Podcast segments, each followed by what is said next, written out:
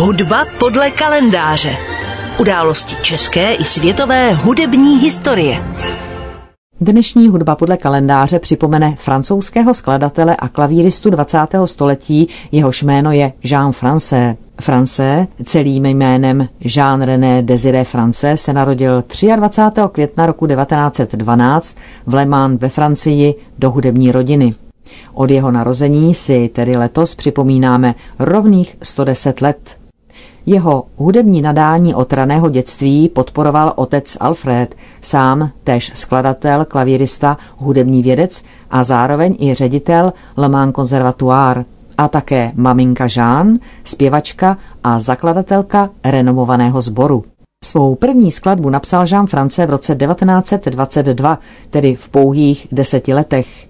Jmenovala se Pour Jacqueline, tedy pro Jacqueline a o dva roky později vyšla tiskem u nakladatelství Edition Senar.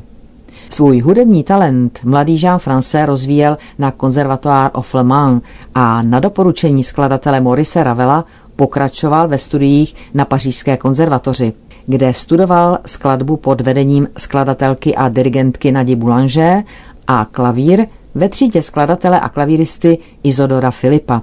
Jeho studium bylo tak úspěšné, že v roce 1930 získal na pařížské konzervatoři první cenu v klavírní hře.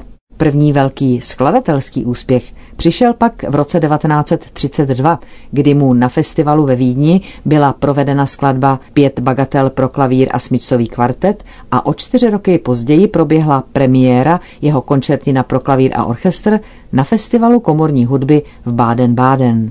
Během následujících let skomponoval Jean France řadu hudebních titulů v celém širokém hudebním spektru, ať už to byly opery, balety, orchestrální díla i skladby koncertantní a komorní. Kromě toho se věnoval i kompozici vokální a filmové hudby. Spolupracoval intenzivně například s režisérem, hercem a scénáristou Alexandrem Pierrem, řečeným Saša Gitry, a to na filmech kdyby mi Versailles vyprávěli, kdyby nám Paříž vyprávěla a Napoleon. Primárním zaměstnáním Žána Francéze byla kromě krátké etapy, kdy také vyučoval na École Normale de Musique v Paříži, především jeho mimořádně aktivní skladatelská kariéra. Zůstal plodný po celý svůj život. Sotva dokončil jednu skladbu, začal pracovat na další. Jeho styl se vyznačuje lehkostí a vtipem a během jeho kariéry se tento jeho styl prakticky neměnil.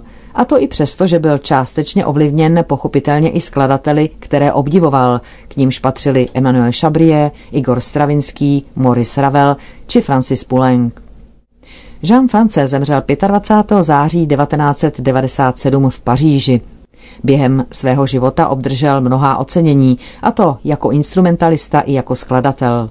A dodnes je jedním z nejčastěji hraných francouzských skladatelů 20. století, obzvláště pak mimo Francii. Hudba podle kalendáře.